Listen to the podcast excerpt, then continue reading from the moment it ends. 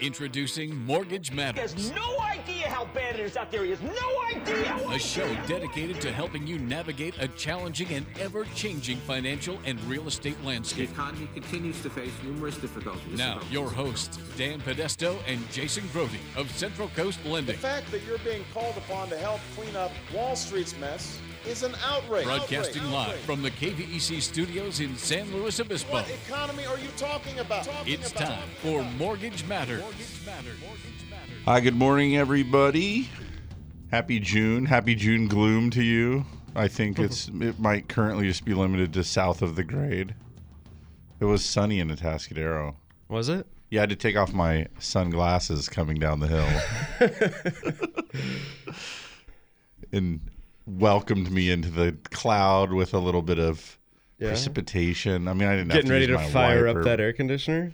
Not yet. No, They said Monday though, upper 90s. Did you see that? I didn't. No, I don't have to worry about hot. that kind of thing. That's very hot. Yeah, that's warm. That's hotter than I care to be. Upper 90s. How you doing, Dan? I'm really good. Yeah. Really good. What's good? Why so good? Just because I'm here. Just, Just, just, because I'm here. just super happy. Yeah. All right. All right. Can I take a moment in the beginning of the show to complain? Oh, okay. Yeah. The Tribune. So I'm I'm a creature of habit, right? Ever since I was a little kid, mm-hmm. I have this morning ritual. I wake up before I take a shower, before I do anything, Before I put on my makeup. I get my breakfast and my newspaper and I sit down and I read the newspaper. uh huh. And in particular, I go to the sports page and I digest every number that is in there, all the statistics and the box scores. I love it. So this week, the Tribune They got rid of the sports section. got rid of nearly all of the sports section. What they got rid of was all the box scores. I mean, really, the only thing that's in there is like local. There, there might be like one big local news, uh, sports news story. Um, they have very um, abbreviated recaps on only the local like baseball teams, like the A, you know, the California teams.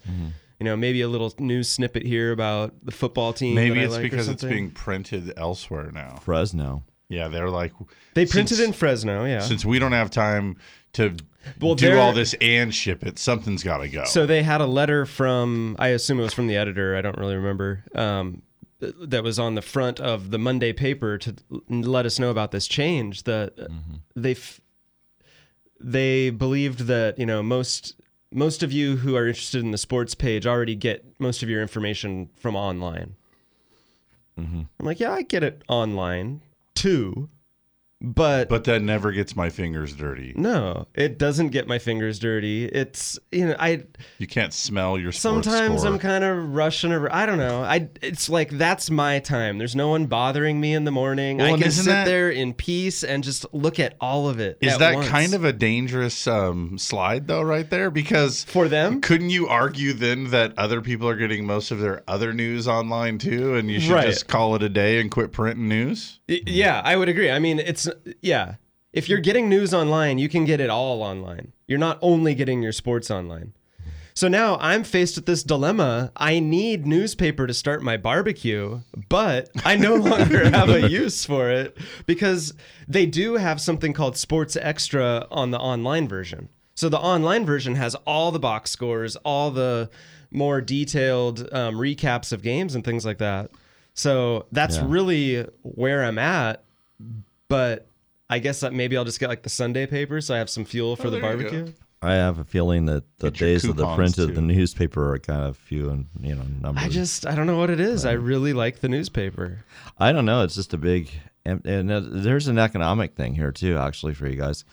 Um, how much money are they actually saving by printing it in Fresno when they have to truck it Well, over? I'll tell here? you how much they're losing. Okay, At because I pay least seven dollars a year. I pay about two hundred. I think it's like two hundred and forty bucks for seven day a week delivery. Really? Yeah. And that includes the online edition as well.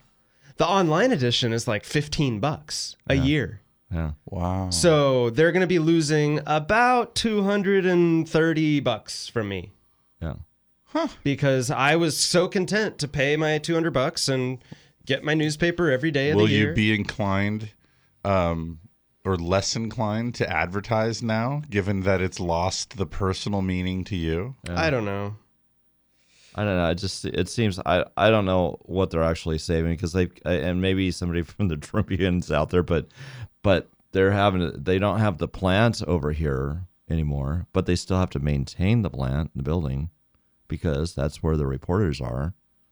Yeah, And from what What are they doing away? Over, they're here. not doing away with news altogether. They're still going to have. they're just people. not printing it here. And from But what what's I the under- difference? Is that costing them more money to not print it here or less money? Well, from what I understand, those machines are um, old Yeah. and they're very expensive to maintain, and you end up in a position where you either got to replace it Mm-hmm. or just keep throwing money down the repair hole. Yeah. and they can't anymore. So they're the to keep it in circulation meant to allow somebody else to print it. That's what Oh. I heard.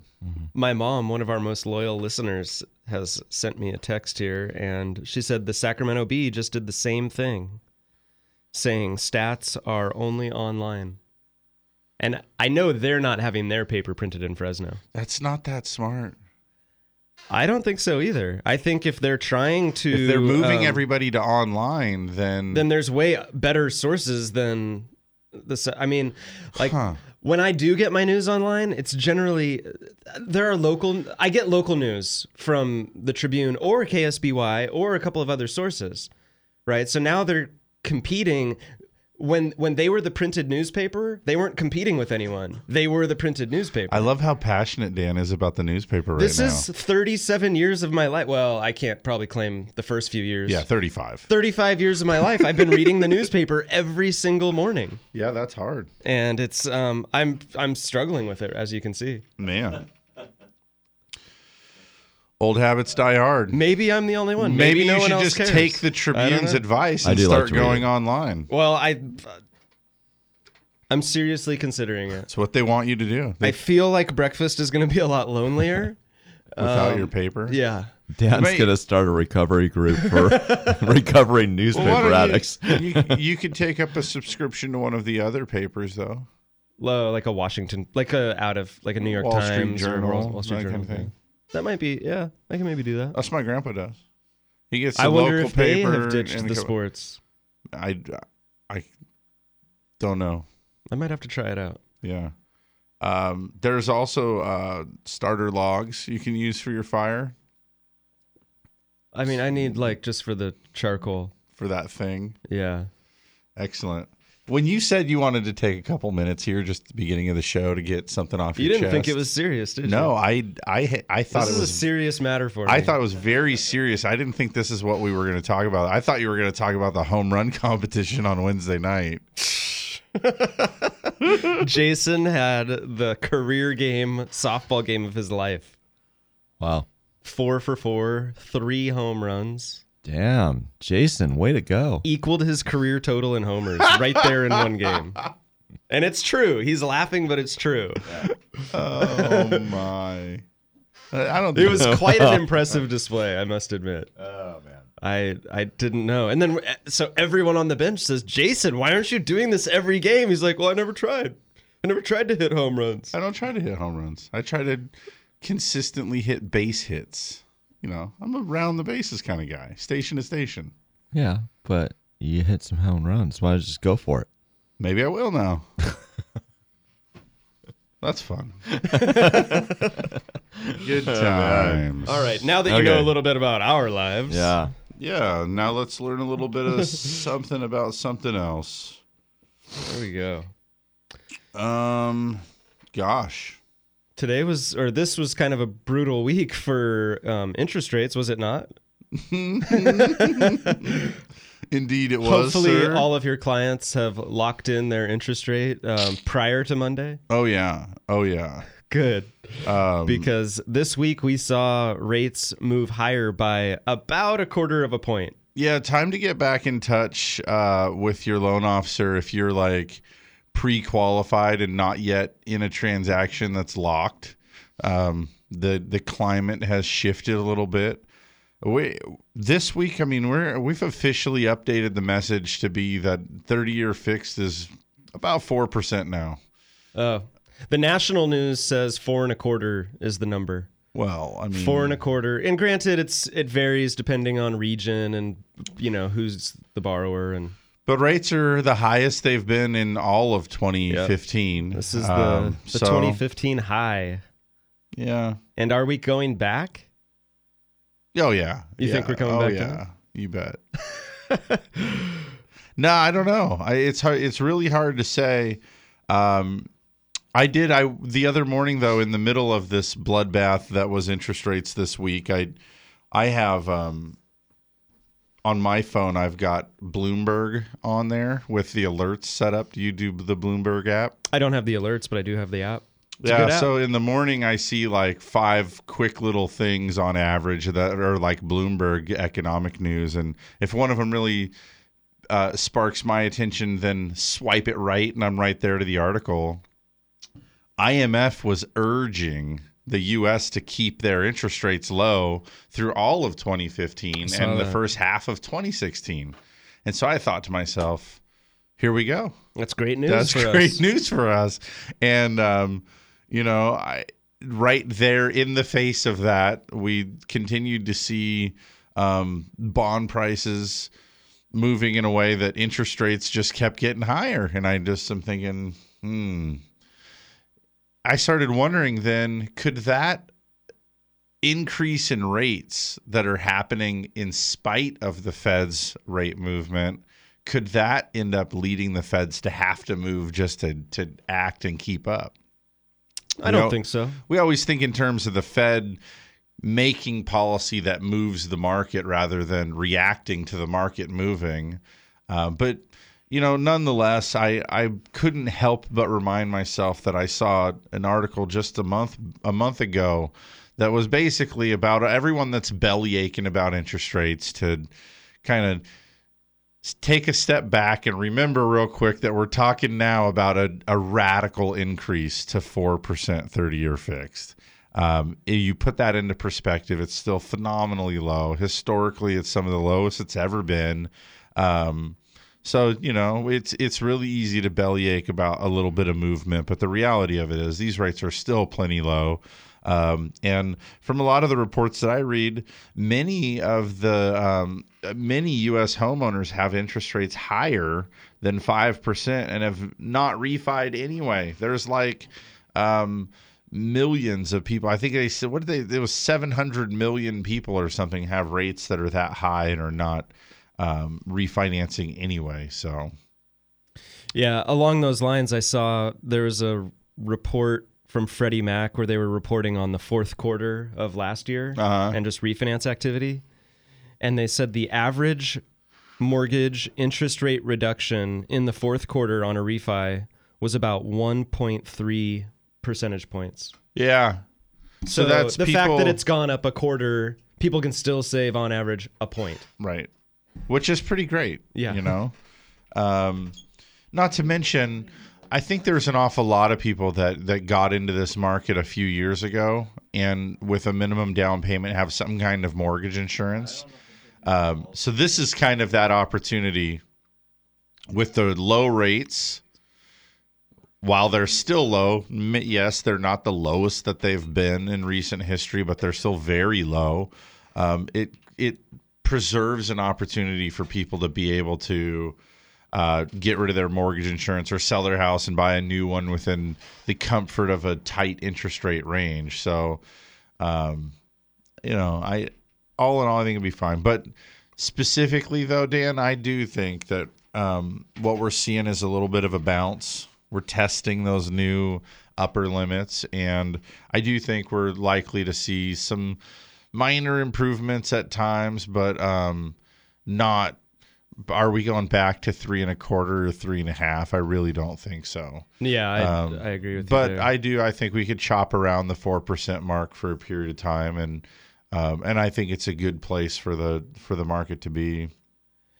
Yeah, you you made the I don't know, it was kind of a question or statement about will the markets moving force the feds? No. the Feds are going to do what the Feds are going to do. Yeah. And, you know, if anything, I think the markets are trying to, the markets have this tendency to bet or anticipate, maybe is the better word, um, what kind of policy moves are coming coming ahead. That's how they make their money by getting guessing and getting things right. And so I think that that's what we're seeing here a little bit is anticipating something in September or maybe December of this year.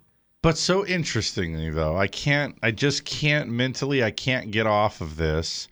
Um, just last week, we learned that the GDP for the first quarter was negative.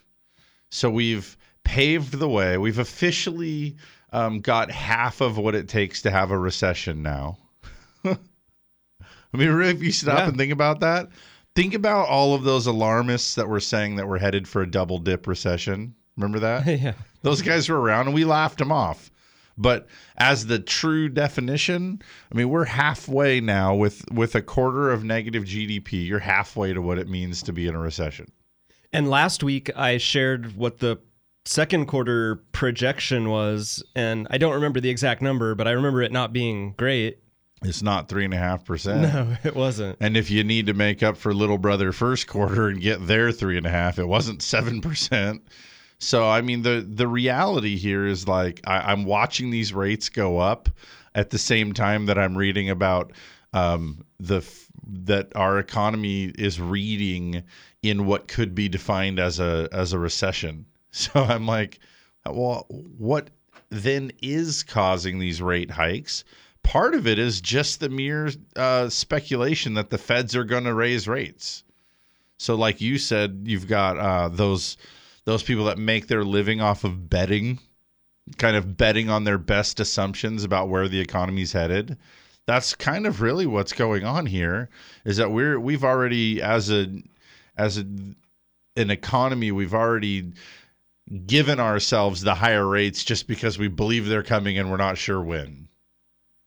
Kind of a strange phenomenon. Um, so yeah, I mean, there's, It's become pretty apparent to me that the folks who do the trading on Wall Street really are hungry for the, next thing. the environment to change. Yeah, they're ready for the next thing. They're ready Yeah. for the next move. Every time there's anything that's that's a glimmer of the next move being imminent, the the markets react so wildly. And then when there's something that kind of pulls us back, like negative GDP, it's like, ah, well, it was it was cold. Yeah. it was really cold in the but winter. did you see GDI?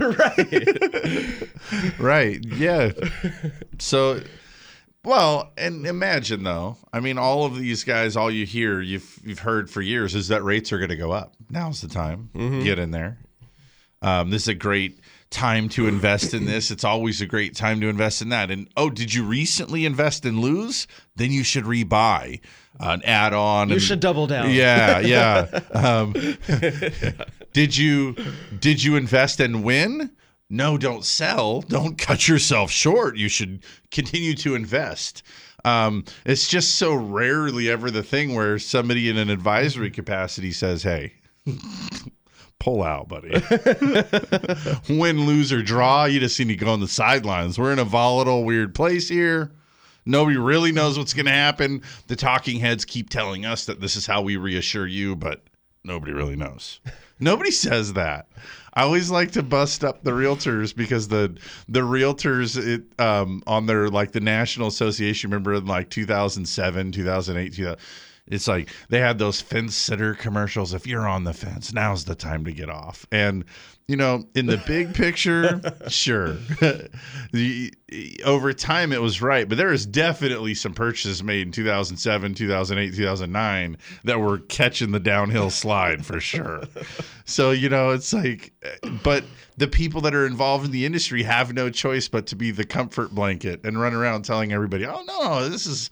I mean, we don't. We wouldn't say it's normal, but you're going to be just fine. Just go ahead and transact. It's so funny. It's it's really true too. I I um read a book. I I don't know if it was Liar's Poker or a different one. It was by Michael Lewis. Guy does some big good baseball books and stuff like that too. Um and he was talking about his firsthand experience trading for Salomon Brothers on Wall Street back in I think it was the 70s or something. And he it was exactly that was the picture he was painting.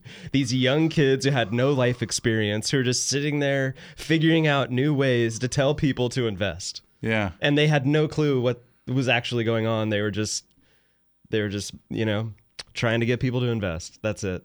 Well, I mean, you have one job. That's right. and then and because you need to invest you know what we can do is diversify you. Some of this some of that. I mean it, i i get it. And i certainly don't mean disrespect to anybody. Um it is one of the things though that i've always really enjoyed about the loan business is you know if you need to buy a house you re- you need to be able to afford it. So that's our primary goal. Make sure if we give you money you're not going to go blow it um, so it's a sort of a mathematical thing. Can you do it or not? Sure. Um, should you or not? Man, that's up to you. We figured out that yes, you can qualify for it. Is it the right season and climate for you to be stepping out and making this purchase? That's not up to me.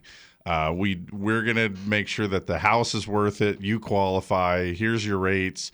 Um, then when somebody comes in to refi, so it's a real simple thing. Well, what are you doing here? You're either need some money for something or another, or you're refinancing because it's a lower rate or you're you know or both or something. It's very mathematical. There's never been a season where you know we're in there saying you, you got to do x y and z. Uh, i do think that many people want to believe there's a difference though um, from what i'm saying like that uh, you know that we talked people into the stated income loans and the no doc loans and all that kind of thing but i don't really recall it that way. Um, that being said, I wasn't a loan officer on the front lines. It's hard to that say because I. I felt very disconnected from the sales side of things. I remember Right. training salespeople. I remember doing all the backroom stuff, the you know the underwriting and the selling of loans and all that kind of stuff. But yeah, I didn't. I have a hard time knowing how it was sold to. I got consumer. a little bit into the sales side of it in 2006 when I was going out with my salespeople and stuff, and and by and large, it wasn't as much trying to convince anybody, but the game at that point was like. Um, we can out crazy that last lender. like you're waiting in the lobby to see one lender coming out of a shop where they're telling somebody about all the new stuff. And I don't know what that guy said, but um, you can be out of bankruptcy by one day with this program. So it was like, yeah, continue to uh, to provide products that were um, less and less dependable, but not really going to somebody saying, "Hey, you, you know, you, You should-" qualify for this, but you should be here. That Yeah. wasn't happening. No, Not. I didn't see that so much. with a stated income loan, you could have anything you want. that's not that's not good. I'm sure that happened though. Like the old, wait a minute, you're gonna let me make up my income, and that's how you're gonna qualify me. I was here for a five hundred thousand dollar house, now I'd like a million dollar house. You know that happened to some degree. oh yeah. Hey, it's time for a commercial break. Um, man, I cannot believe it is already July. It's June though. Dang, I'm ahead of the Not schedule. quite July. I was That's checking why you can't guys. believe it, boy. I was checking you guys. I can see right here that it's June sixth, 1977. It doesn't No, say not June. It says, 1977. it says Boy. six six. And, uh, yeah, well, 6 is June, Dan. right, but you. That's Somebody not what get this guy a newspaper. What you said. yeah, June 6, 1977. I was wow. just testing you guys. Yeah, see? 1977, that's final All right. year. That's what the F is mm-hmm. for. Mm-hmm. If you would like year. to call in and join the conversation In June. you can call us at 543-8830. We'll be right back to take your calls and talk more about Mortgage Matters. Don't go anywhere. Keep it locked to Mortgage Matters on KVEC News Talk 920. To ask a question, call 543 8830 or 800 549 5832. We'll be back in just a few minutes. Hi, this is Jason Grody at Central Coast Lending, host of Mortgage Matters on KVEC. We recently made the jump to direct lender. That's right, now we can do your loan in house, but we still broker too. We choose based on getting the best loan terms for you. We don't know what to call it yet, but you'll call it amazing. Or refinance home, just call 543 Loan. Just call 543 Loan. We're the mortgage experts on the Central Coast. Central Coast Lending. What a state of generosity. Look what my agent got for me just by switching to State Farm. A few hundred unexpected bucks, I couldn't ask for more. But now I've got to figure out what I should use it for. A new bike would be radical, but maybe something practical, like a pet baboon with one robotic arm. Get to a better state, State Farm. Switch to State Farm and you could save. To find out more in San Luis Obispo, call Agent Susan Rodriguez. For those of us who live here on the Central Coast, we know this is a unique place to have a home. And for over 30 years, Patterson Realty has been a vital part of San Luis Obispo County. Patterson professionals have led the way in real estate by adapting to new market conditions to make sales happen. What they offer is the quality of their people, agents working just for you. Get the experts at Patterson Realty on your side. Experience the Patterson difference. Call 544 8662 or online at pattersonrealty.com. Through seven presidential administrations, bull and bear markets, and unprecedented change, Blakeslee and Blakeslee has been here helping residents of the Central Coast reach their financial goals. So if you need retirement advice beyond Social Security, want to roll over an old 401k, or simply seek guidance through an important financial decision, visit Blakeslee and Blakeslee in San Luis Obispo, Paso Robles, and Santa Maria. Blakeslee and Blakeslee for the service you deserve and the advice you trust. Member FINRA and SIPC. You're tuned in to Mortgage Matters, which airs every Saturday from 9 a.m. to 11 a.m. Your hosts, Dan and Jason from Central Coast Lending, want you to join the conversation by calling 800 549 5832. Now, back to the show.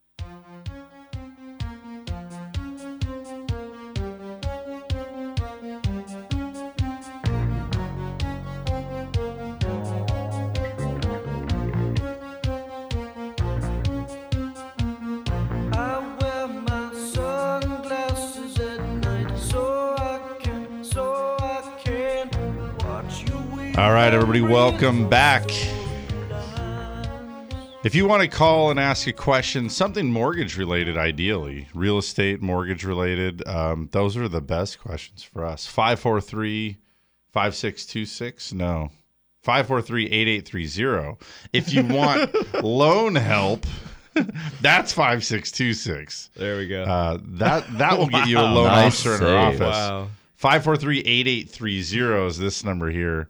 I, I now I know you got the June July thing just wrong. I just I don't feel that smart today at all. Um, all right, well, we have a first phone call here. We have Laura calling from Atascadero. Good morning. Yes.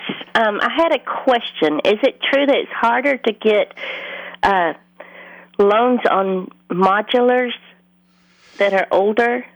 Um, I can tell. I I always suspect when anybody asks about a modular home, I I always suspect that there could be some confusion in the actual property type. Um, and so let let me just start by saying this. That when you say modular home, are you talking about a home that's like uh, perhaps towed in halves or so to the property and assembled on a foundation there? Yes. Okay. That by definition is really a manufactured home, which is quite different than a modular home. Modulars are built in a factory, but they're built in pieces, um, not halves, and they don't have axles attached to them or a tongue or anything like that. Um, Okay. Those are actually treated just like stick built homes.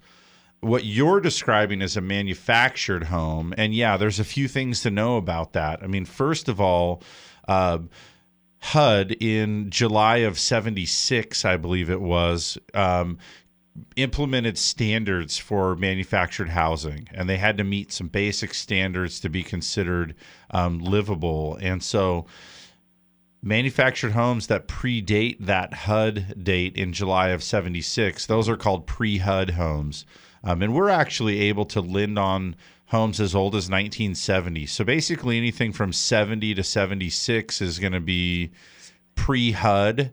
Um, those are pretty tricky to lend on, and there aren't a lot of ways to do that. Um, something that is newer than 76 is considered in conformance with those guidelines. Those are a lot easier to lend on but Yeah. still in the whole world of home financing all manufactured home loans are kind of tricky. The terms are generally a little bit shorter, the interest rates are a little bit higher.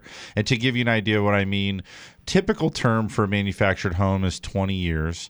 And if you're seeking a fixed rate mortgage, you're generally looking at somewhere in the seven and a half percent range today, maybe even a little bit higher for you know different credit profiles or down payments. But if we so about three percent higher than the normal. Well, I want to I want to jump in here. Um, it depends on if we're on owned land versus leased land. Sure. Um, if you're on owned land and the home is on a permanent foundation, then it actually can qualify for Fannie Mae financing. And in that if it if it does meet the Fannie Mae requirements, then you're actually looking at an interest rate that's pretty comparable to a normal single family. There might be an eighth to a quarter point higher in rate. Sometimes though that's not the case. Um, and you can do the same you know, as little as 5% down. Um, you have those options available. You can do FHA financing on those with as little as 3.5%. provided down. that it's like a what Dan's describing is a, a lot in a neighborhood that you would own and and have just like a normal stick built home. Um, And that's a great correction, Dan. When when I was first describing this to you, Laura, I'm I'm speaking more about um, manufactured homes that typically are going to be in a park or a neighborhood where they're that's what they all are, where you're paying a space rent. Um, which, this is on privately owned property. yeah, if it's on privately owned property, then that does open up a few other programs to you, um, like Fannie Mae and FHA, um, where then you can get a lot more competitive rate stuff. And there are some requirements, and those ones will definitely not lend on a property older, where the home is older than 1976. Though they that's a firm line there for those true agency loans. Okay. Um, if you leave your number again, I'll have my friends check on it. Yeah, it's it's five four three loan, which is five four three five six two six, and and certainly have them call where we can really look at the specifics of it and figure out exactly what the options are, um, and and that'll be a lot more helpful. Okay. Thank you very much. All right, thank you. Thanks for calling. We always have so much confusion on That's the first thing. It's mobile manufactured modular, and people whenever use someone those words calls we ha- interchangeably. we have to clarify that because Yeah. Even realtors i mean even people who are in this business even other loan officers don't always understand the differences Yeah, totally. And you know what else is just about equally confusing in the world of housing is when I see people, um, they'll call something a condo. Just because it like there's a shared wall or it looks like a condo or it was inexpensive, they'll, they'll oh well that well that's my condo, um, and then we get in there and figure it out. See, condos are very different than your normal single family residence where you in a condo you own your airspace like you own the air inside of your walls. And typically your HOA even maintains your roof and paints the exterior of your building. They they could even be responsible for your landscape maintenance outside um, you don't really have a property line where you would see the dot dot dots around your property. Like this is mine. Don't step over that line. You don't really have that in a condo. What you own is uh, a divided interest in the overall project and then your your true right of possession is to the interior space between your walls. Um, you can build a, a planned unit development where the they attach the buildings and from the road they look just like a condo but there is a defined property line and you do own the exterior and the exterior land around your place. And it is not possible to tell from the street which is which or from inside for that matter. Uh, this is something where at the original um, building of that property, they went under one legal definition or another, and they have very different legal ramifications. And it matters so much. Just this week, we had somebody call in and say, I need a condo loan. Well, condos are um, inherently a little bit more risky, so they've got some pricing adds that you don't have in a PUD, even if it looks just the same. Um, and so it's always a place for us to pause there and say, hang on, let me look this up and decide whether or not you actually have a condo. Um, and so these people called said, I need a condo loan. And we looked everything up and said, no, you need a PUD loan. And and be grateful that you do because that's a cheaper, better, easier loan for you, way less involved, better interest rate, better closing costs. Um, so those are always little sticking points. Same thing, like people from out of the area will say, "Well, yeah, I I bought a row house." Oh, you did. Um, we don't have row houses here. That's a or even a townhouse. yeah, or a town. It's not a legal definition in California. No, those are different. tho- and those are like that's like a co-op. These are things that exist in other states where we don't really have that here. Around here, we see you know single families. We see condos, modular homes, manufactured homes, mobile homes. We have um, PUDs, and those can be attached or detached. But understanding the that the legal definition of what you hold is a, a pretty big deal, and it's surprising to me how confusing it is for so many people. So that's a great question. I I love that question. Um, boy, look at that! It's already twelve thirty. So you're actually off the air and Jeff's on, and you're just still sitting here. Yeah, Jason's. yeah, He's not on. Maybe at you're just not wearing your 12:30. glasses. I had LASIK. Oh, that- I that's can right. He's see even very gone by then, boy. Maybe maybe I you can see very good. re-LASIK your. You want to know something for real though? Hmm. I'm if, if you'll notice, this is the first time you've ever seen me in this studio without coffee. Oh, Oh, maybe that's the problem. I'm- we got coffee going next I'm door. You want me to go get you I'm some? two days into quitting coffee. Uh, whoa, wow. Why are you quitting coffee? I suspect that I may have a caffeine sensitivity. Is that a a politically correct way of saying an addiction? No, like I'm beginning to feel like I have some health impact of drinking too much caffeine. so Dan, cheers. Yeah. Yeah. There we are. But I'll tell you what though, if if you guys see me I, in this morning I made the mistake of pouring my coffee into a smaller um, cup, and I have less than you want. well no. So then I realized how much smaller that cup was. So I poured that cup into my bigger cup, and I realized I could put like a whole nother cup of coffee in this thing. Nice. So I did, and now I'm drinking it. So I did. That's gonna be jitters. Yeah. so I did. and that was the best decision of the day so far. no, truly though, I I I only drink coffee on um, Saturday and Sunday usually. That's good. I don't. I drink coffee, um, way too much coffee every day. And then lately, since Dixon started working for us, he's a big fan of afternoon coffee, Oh. and I'm a big fan of like walking across the street with somebody to get a cup of coffee. So I started drinking even more coffee, and you know, put a soda on that at lunch, and next thing you know, I'm like, it's a real possibility that I'm having too much caffeine. But uh, the the only if you see me drinking coffee again, here here's why. Um, I'm doing a test right now because I ha- I can't be sure whether it's the coffee that's making me feel like allergic and crummy, or if it's the milk that I put in there.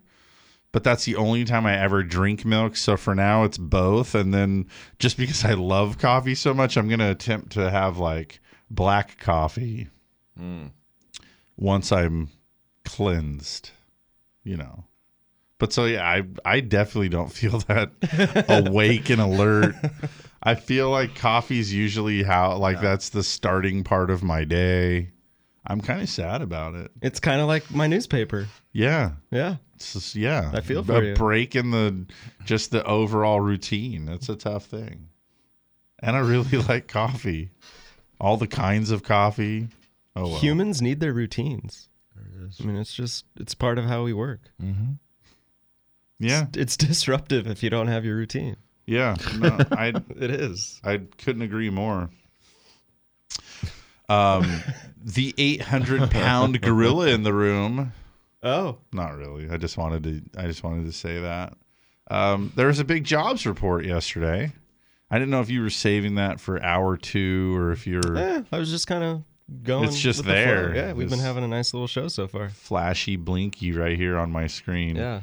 Um, the American jobs machine is running at Yeah. top speed. USA is hiring. Holy smokes. Um, employers added 280,000 jobs in May. And we can't, of That's a course, say a stat like that without grounding it in context of, you know, this is the most in five months. Always need that qualifier of when was the last time it was this good, if ever.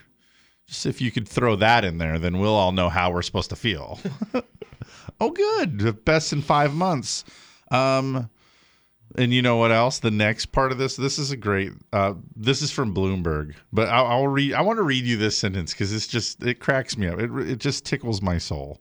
Employers added 280,000 jobs in May, the most in five months, further dispelling fears that first quarter slowdown would take hold. That GDP, that was the way they didn't even use the word GDP, but now it's just that first quarter slowdown.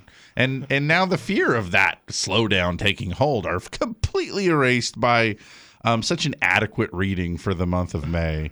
Um, and by the way, little brother April um, got a revised 221,000 number um, for the better. So, of course, that further, if if that pesky little GDP um, was plaguing anyone, um, then the revision to April certainly then should squash that in its entirety. Um, we did, however, learn from the report that hourly earnings climbed um, from a, a year ago. Um, the number of people entering the labor force caused the unemployment rate to creep up.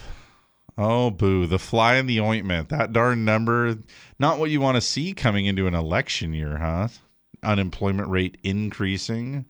Um, why are you laughing at me? You're just. Oh man. 5.5% is a good rate. It is a very good rate. It's a good unemployment rate. And the fact that more people are out looking for jobs is good. Your av- our uh, average hourly earnings, how much were they up? Oh, I don't. I'll tell you. Don't bother me with petty details, Dan. It was the most since August 2013. It sounds better when you say it was up 2.3% because oh, when you when good. you describe it as 8 cents per hour, that doesn't sound that very great. good.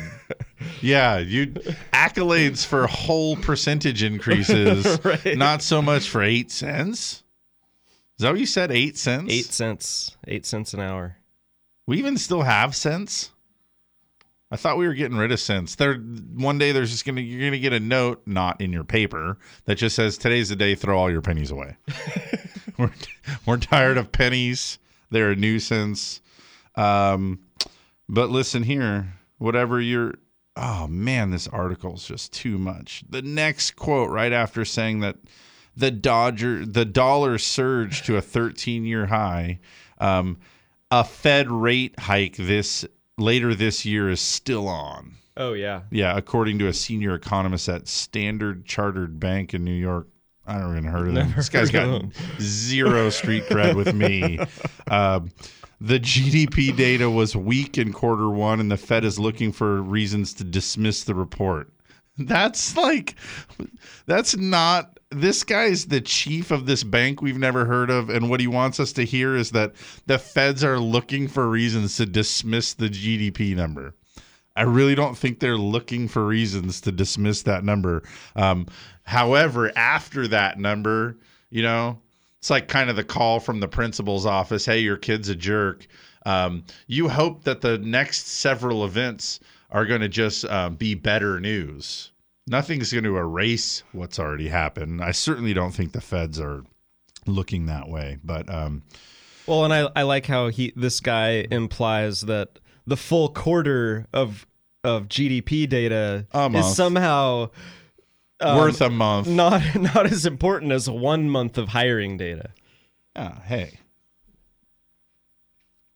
But still, it was a good number. It's a good number. That It's- is a great jobs report, and I certainly don't mean to talk it down. And and you know, it, it really does show us that the the job market um, is doing quite well. I mean, it's made considerable progress. Think about the state of where we were jobs wise. Uh, you know, a couple years ago. yeah, it was it was incredibly bad. Um, you know, when Obama took office, and it he it really has begun to get better. And when you look at it today, these are normal good months. I mean, unemployment claims are running at pre-recession lows. The jobs created are doing pretty good. It is nice to see that there's some wage growth. Yeah, two point three percent. Yeah, um, I mean, that's yeah. fantastic. Way better than eight cents. um, yeah, and you know, and honestly, it really isn't even problematic that um, that the unemployment rate went up. I, that is a normal thing, and I think most of the listeners of our show have come to realize this now. And um, I don't know that many people beyond that care too much, though. You know, who's who is listening today, but um, it, seeing the unemployment rate go up and down generally is greatly influenced by um, how many people are participating and whether or not the climate is such that these people are coming out and and becoming part of who's seeking employment because certainly we saw plenty of declines where the numbers were going down just because People participants weren't showing up. Yeah, and and likewise, we saw good. Like there was a run of what twelve to fourteen months um, last year, and and it- even starting the year prior, where we saw these two hundred plus thousand jobs added each month. And during those times, we we also saw months where the unemployment rate went higher because people were starting to to become more confident in their ability to go out and get a job. So they were re-entering the workforce. So this isn't bad news to see the the unemployment rate going higher to 5.5 it's still a great number and it, it's a sign that more people are gaining confidence.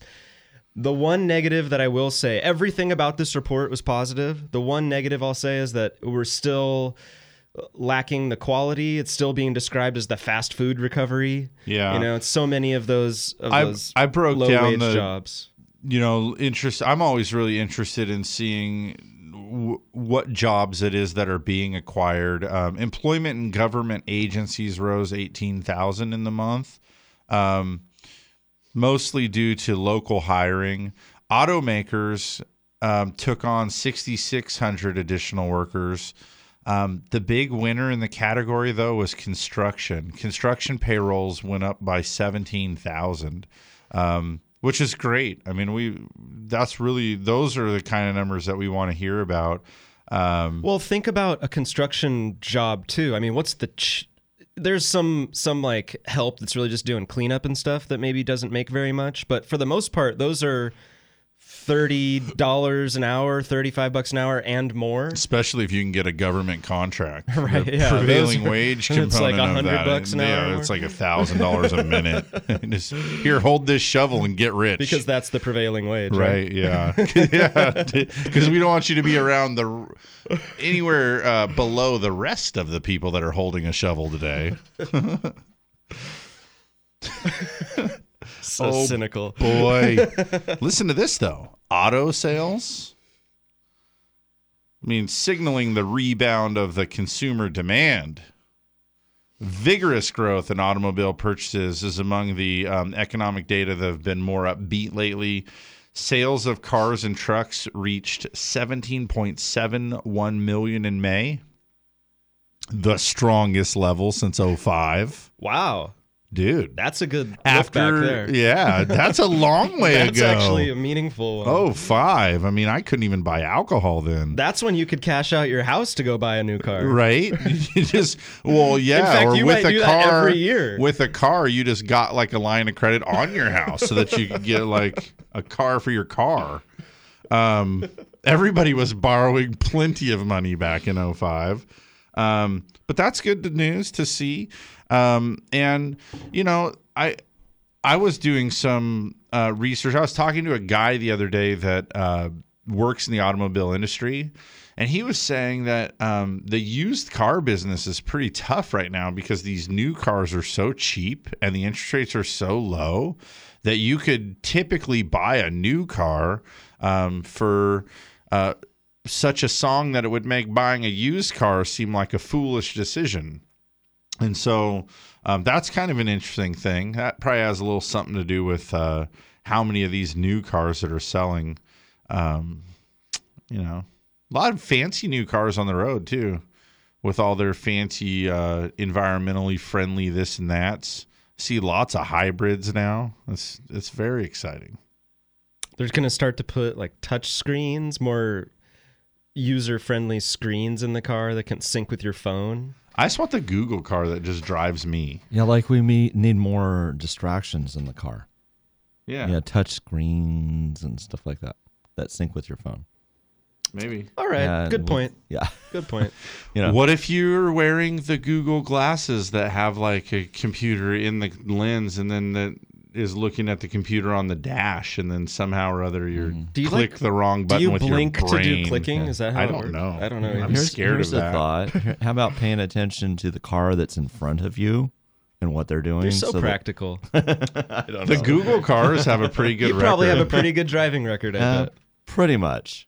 It's good. Pretty much. If you ride in one of those um, Google cars, you're going to be a lot safer than if you were piloting. Yeah, but now they're saying they're having problems with those. So Well, they're getting in wrecks.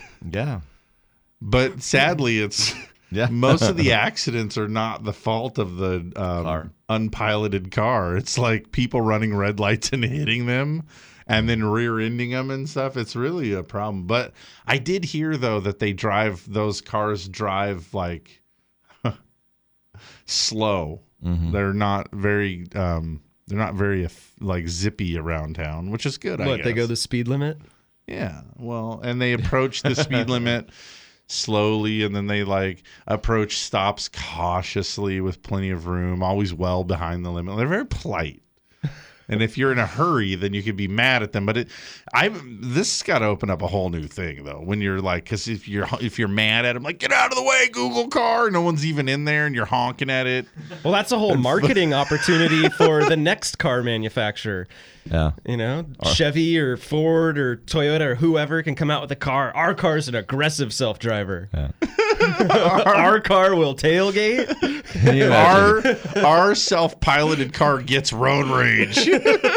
yeah, being hi- behind he a just puts his high beams on you in the dark. He's mad.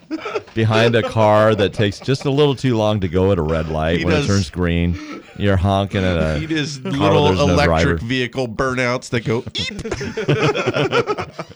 and brake checks you. Yeah, We should make a movie about the self-piloted car, kind of like Herbie the Love Bug of oh, the modern day. What do you think? I think Sounds good. I'm laughing. I think it'd be funny. And at this point, I'm suspecting that coffee grounds me a little bit and keeps me from being so weird early in the morning. I have that uh, that feeling you have like late in the night when you're a little delirious. That's how I feel right now. Hmm. Somebody should just make like a coffee pill. That's I bet a- they have That's one. not a good idea. Huh? do, That's like an I'm upper. sure. Huh? It's called those are like pill. Yeah. Yeah. those are like reds. Huh? Mm-hmm. Not a good idea. Yeah. Greenies, I think that's what they're called. How do you That's know? Because that's what they uh, that's what they took the old baseball players to take greenies before the game. Back when PEDs were um, allowed and embraced in the sport. Weird. I was noticing the other day as like one of the guys on my team is passing some of the baseball greats. Pujols is like, I mean, he's getting home runs and hits and RBIs. He's working his way up. He's in the teens now, approaching Mickey Mantle next.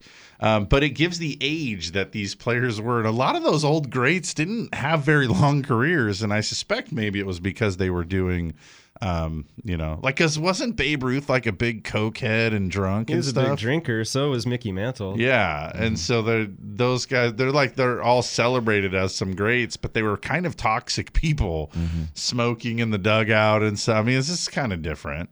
Yeah. But uh, you know, we don't. We're paying to be entertained by these uh, athletic performers. We don't want to see them getting an edge. I I get that. No. Just trying to think of something smart to say about the Angels. Is there anything I can't smart think to of say anything. about? yeah, I yeah, there's. I got nothing. I got. I've got nothing. Oh, says the guy from the Glass House Athletics. okay. Um, Hey, well, the good news is is we have a, a whole nother hour of Mortgage Matters that's coming ahead, and um, we do have a, a lot more stuff to discuss. I, for one, am pretty excited about it. If you guys do want to participate in the conversation, though, 543-8830 is the number to call in. And likewise, if you need some loan help, um, there are people that can help you out today. You can give us a call. 543 loan is the number that rings our office. That's 543 5626. Also, uh, feel free to go find us on the web, Central Coast Lending. You'll find all of our contact information, even a place to apply there if you um, just know that you need a loan. We'll be back after this short break for another hours of Mortgage Matters. Do stick around.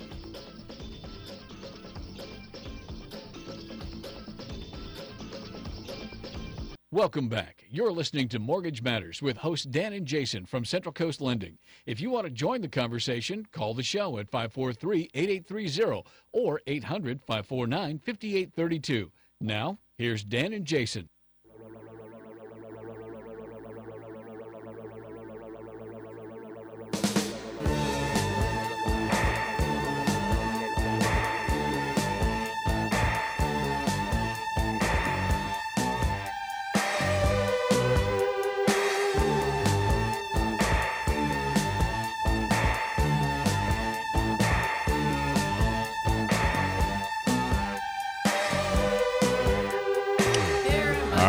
Welcome back. If you're just joining us, you've stumbled across greatness. Why are you laughing? I I was I really gonna try to I was really gonna try to sell that. I too thought the first hour was pretty pretty great. That was an awesome hour. It was. Yeah. It was a good hour. Lots of information, humor, Lots- everything. lot of- yeah. Well rounded. Agreed. We had calls. Agreed. There it is. yeah. Yes, we did.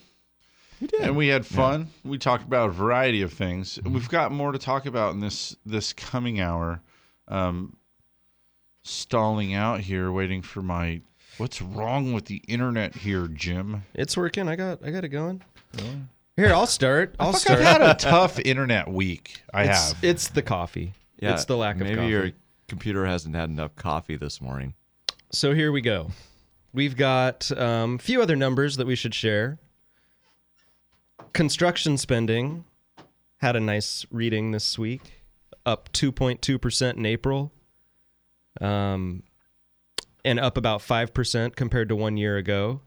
So there's more construction going on. You highlighted that in the jobs report, the big winner of the of the jobs added game was the uh, was construction industry, adding 17,000 jobs. So we're seeing some momentum in in the new builds. Um, which leads me to an article that I was forwarded this week um, from the National Association of Home Builders. This is a their news blog.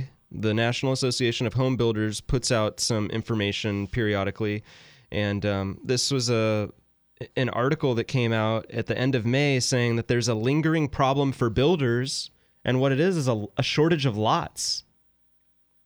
In May, a survey was conducted by the National Association of Home Builders, and 62% of builders reported that the overall supply of developed lots in their area was low to very low.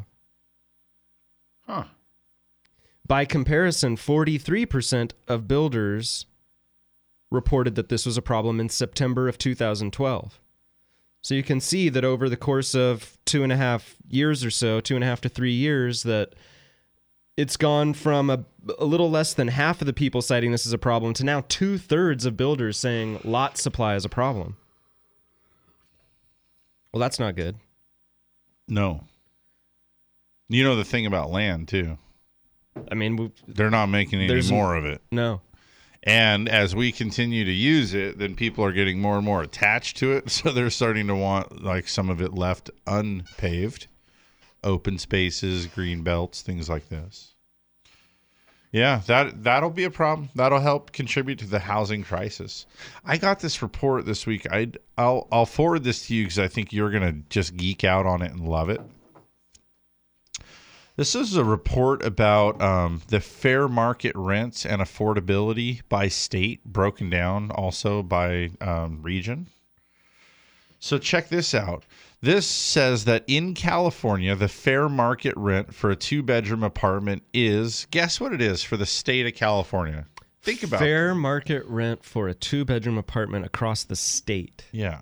Think about all those places like Hinkley and all. I mean, there's a lot of places, right, where you can probably get a two bedroom place pretty cheap. I feel like you're setting me up for the number to be higher than my what I would normally because let's start. I'm tell me, say- Slow County, two bedroom apartment, slow. in sl- it's so different all across the county. I would say a two bedroom apartment, fifteen hundred bucks. Okay.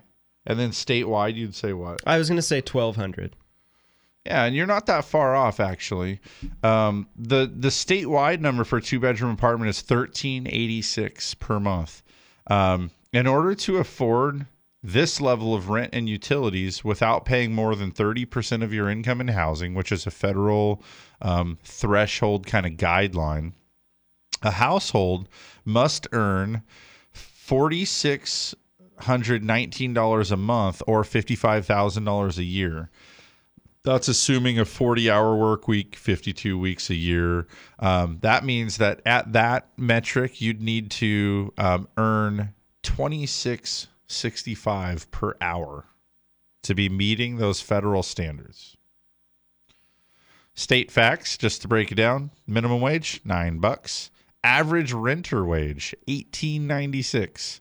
So for a two bedroom house, you need to be making twenty seven bucks an hour, and the average wage here is just under nineteen bucks an hour.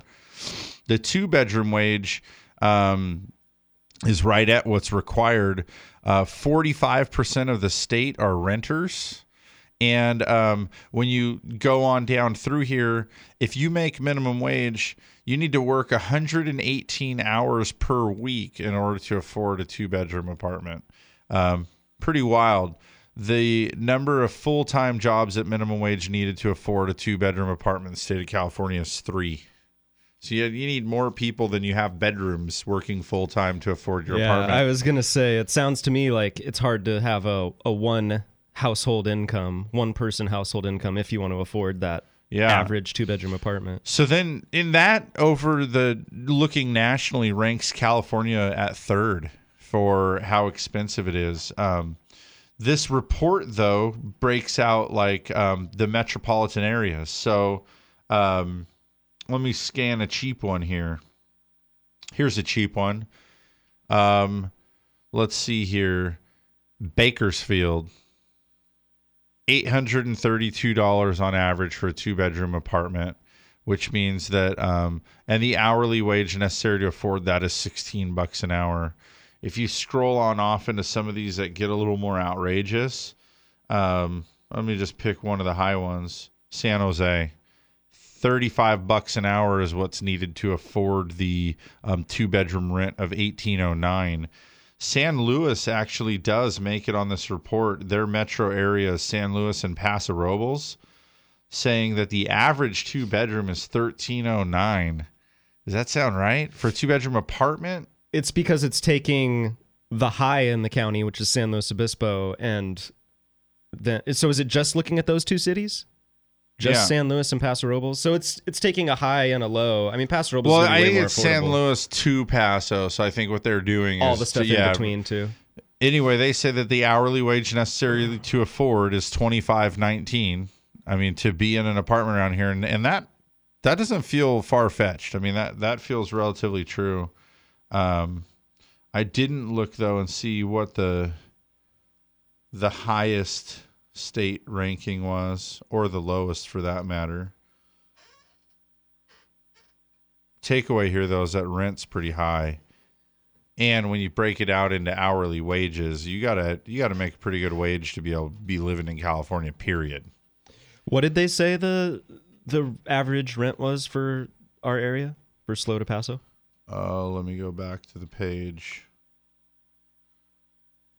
what do we say Was it thirteen something? oh man now i'm in 1306? arkansas All right, I think it was like 1306. So what they're saying is you have to make 40 a little over 4300 a month in our area. That's the 2519 per hour. 40 hours, 52 weeks a year.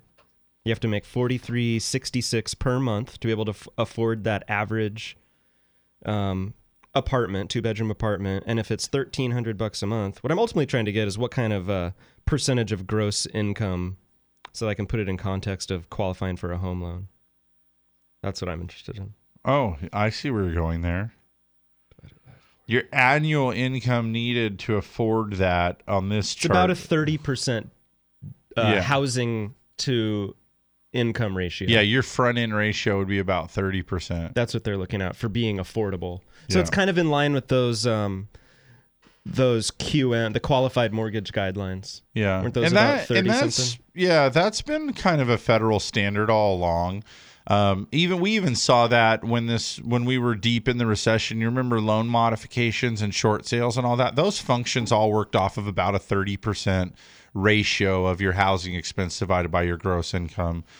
Um, and so, but man, when people buy though, a lot of people are well over 30%. I mean, sometimes we'll see people that are 45 to 50% of their income um, FHA going will just actually into housing. FHA will go up to a forty-seven percent housing to income ratio and a fifty-seven percent debt total debt to income Yeah. ratio. That's high. Yeah. Especially because it's taking consideration your gross wages. Mhm. You don't even get all of that money.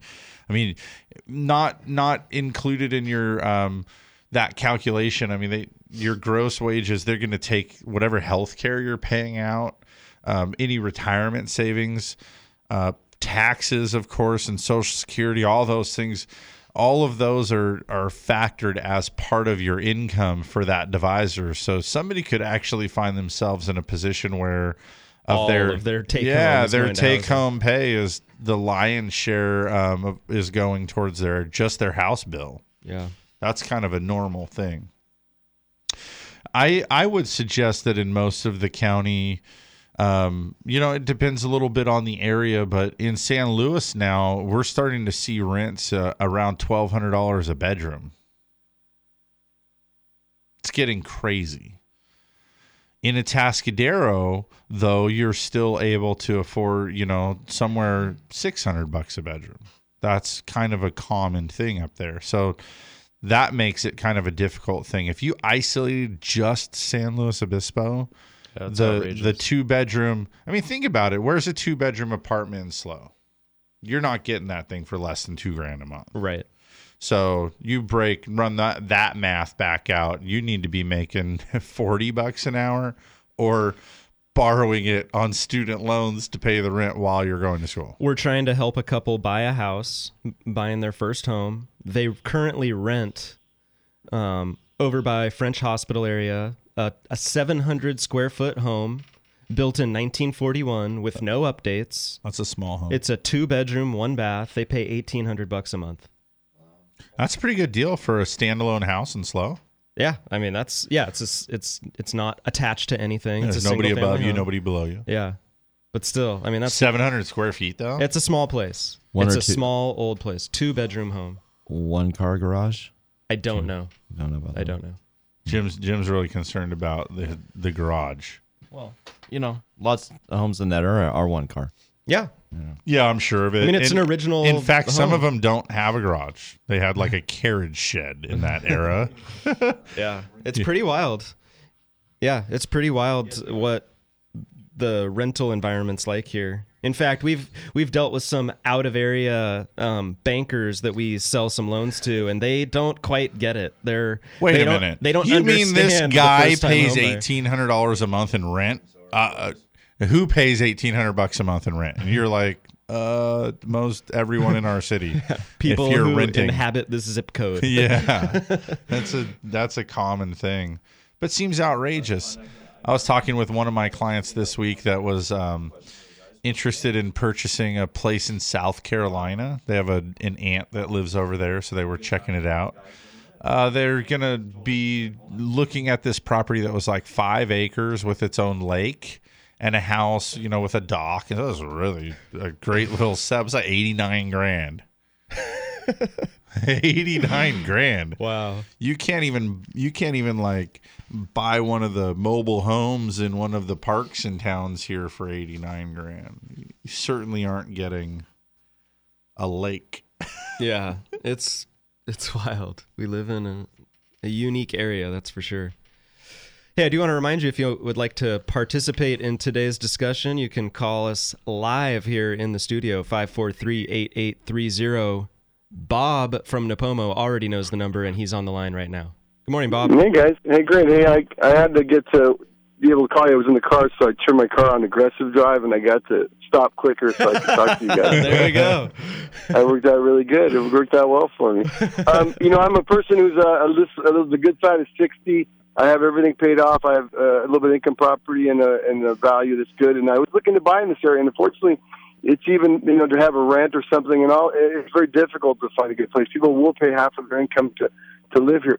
My thing is, I, I'm going to start looking out of state because people are paying good money, half of their income out of state, but the the drop I have to put into it is is less. So I'm kind of almost giving up on the Central Coast, even though I'd love to have a a second home in the area, right? Yeah, I was talking with home, the, actually. So so I don't know. It seems to me like the the rent, and then this goes into my bigger question. It was long term interest rates. I think we're at a point that might be unique in in human history because we've never had a world currency, a world economy, really per se. Uh, that I think interest rates are going to do a lot of consistency for the next 10 years, and I think that's essential for any for our economy to go forward. So, as you know, I just I'm curious to see what you guys. I'll listen off the air because you guys I really listen to and talk. So, um, but that's my long term view. So, buying something long term, I think I'm I'm pretty solid because I think we have to have some consistency. Wild swings in interest rates are are bad for everybody except the people at the top. So, you know what I'm saying. So, anyway, I want to hear you guys take on that over long term and then just investment, I guess, in general. Okay. Cool? Yeah. Thanks for the phone call, Bob. All right. All right. I mean, his decision, or it sounds like sounds like he's pretty much decided to to maybe invest outside of the state. I know local realtors who do the same thing. I know folks who are bypassing this local market because there are other opportunities out of state where they can buy something all cash maybe for less than what it would take just to put the minimum down payment down here and have a loan and they actually get some positive cash flow right out of the gate by buying something very modest say in the midwest or even as close as, as nevada um, or you know there's so many markets that are affordable outside of san luis i mean san luis obispo is uh, very unaffordable. I think we can all agree on that. It's Right. it's um we're lucky to live here uh, those of us who do live here but it's not an easy place to live. You know it's it's hard. There's not the the the industry that supports the housing prices here so it's hard for people to to maintain families in this area and when you're looking for investment you know like you said the the cash flow uh, the, the income that you can bring in on an investment property is great but getting in on those investment properties well, you takes a good typically chunk need of to tie up so much of your capital. Yeah. That, that's really the thing is uh, I get people into my office that that's come from out of the area and say, "Oh, the rents here are amazing." Yeah, sure. But let's sit down and talk about what kind of money you're going to need to put into it to break it even at that rent. You're talking about writing a check for two, three hundred grand. What's the cheapest home that's for sale today in San Luis Obispo County? A single family home. Oh, there's a home that's like half burned down over off Tassajara for like four fifty. I was gonna say what I've seen, like some in kind of in that same neighborhood over there, um, about 550. I see a lot of homes in the 550 to 600 range that are three bedroom, one or two baths. Yeah, and so think about it this way. I mean, really, you're looking. I, I use these rough numbers just for being quick and dirty, but it's about six hundred bucks a month for every hundred thousand you borrow. And if you're making a down payment, that's good, but you got to consider what that capital is worth deployed, right? You understand what I mean by that? If you have to put three hundred thousand dollars into this thing, that's probably worth about eighteen hundred bucks a month. So that's just then this five hundred thousand dollar property over off of Tassajara, that foothill area, you know, Cal Poly student mecca.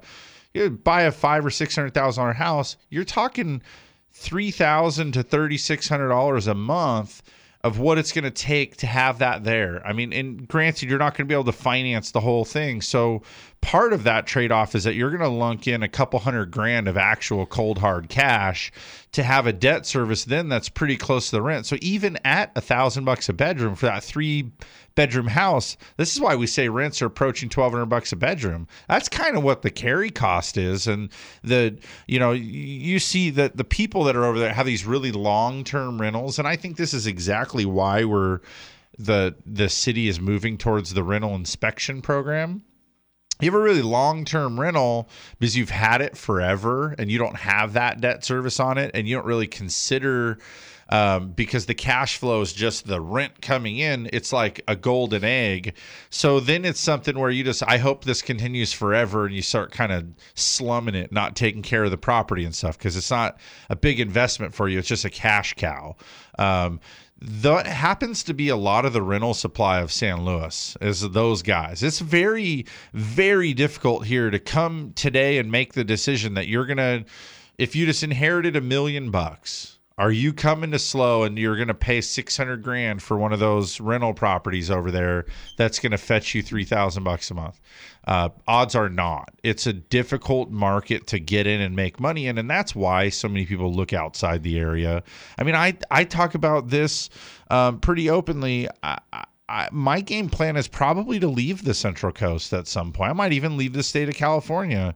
I love it here. I think the weather's great, and who knows, maybe I'll be back. But my income today, this is where I need to be. My income is based on a small percentage of the property values, right?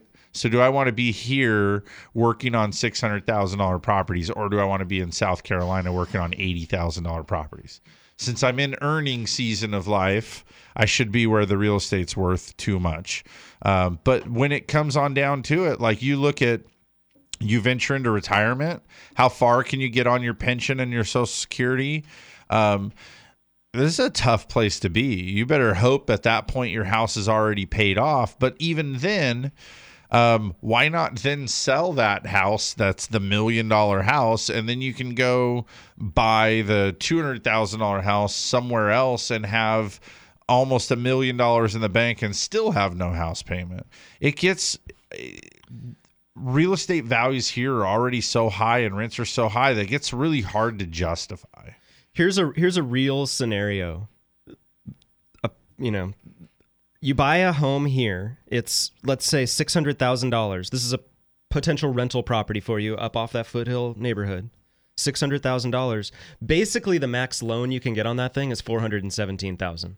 When you look at the opportunity, the different loan opportunities, that's really what you're looking at is a max loan of four hundred and seventeen thousand.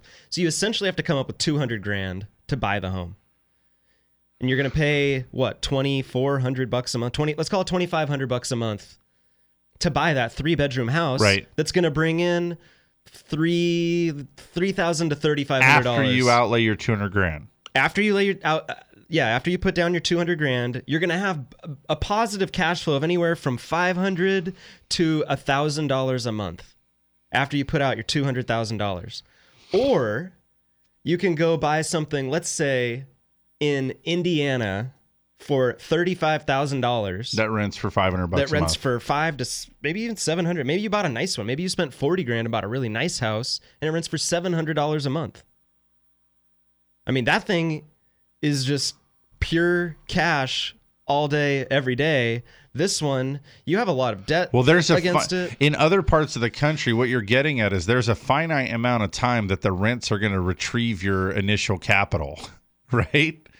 If you can make 700 bucks a month on it and it costs you 35 grand, that's going to be about five years before you've got your money back. It, it's paid for itself. Here in Slowtown, um, you probably won't live to see your rent surplus pay to get your capital back out of having bought. A, yeah, it's 200 to 400 months before you get your money back. Granted, Yeah. over that time, I mean, over your 360 months, you're still you're you've just about recovered your initial capital in the the rent that you've taken on. Now you finally own a free and clear home Yeah. because you've paid off that loan. I mean, so it's kind of I guess it, it depends on your your financial planning situation. I could kind of argue that maybe that slow thing's a good idea if you have the 200 grand to lay down on on that house. I don't know. If I gave you 200 grand a day, would you bury it in the basement of your house? I don't know. I wouldn't. It's a tough call because at some point that slow home is going to be paid off. Let's say, I mean, it's it's 30 years later. Yeah, it's finally paid off, and now your rents. I mean, in 30 years, they're probably not still 3,500. Maybe they're five thousand dollars a month or something. How much is that home in Indiana renting for? Is it still just bringing in stuff? Maybe it's a, pre, you know, maybe rents have gone up Yeah. there too, and maybe now you're bringing in a thousand dollars a month. Well, and those so other- the long term, the rental house here maybe looks a little bit better. Those other parts of the country too, where there's that that real big disparity between the value of the property and the rents that are received, because those opportunities are out there. They scared the daylights out of me because how long can people? You know what your mortgage is if you buy a house for forty grand. 30 year fix, you're talking like 200 bucks a month. Why on earth are these people paying $500 a month to rent? Yeah, I don't understand it either. Because then they don't even have to maintain. I mean, think about it. the The winters are very harsh there. Part of it is I that mean, they this- part of it is that they don't know better.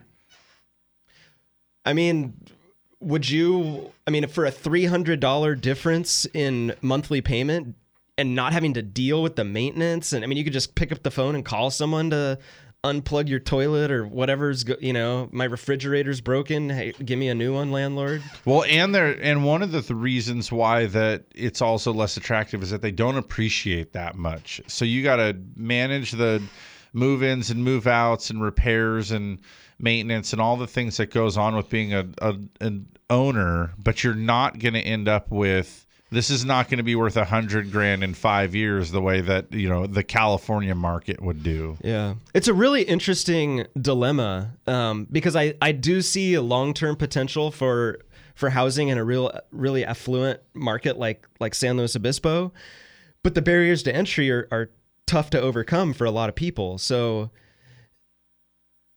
it's it's tough. Maybe the secret is the happy medium. Maybe there's something in the Pacific Northwest in like an Oregon or a, a Washington where it's you know a couple hundred thousand to buy the house.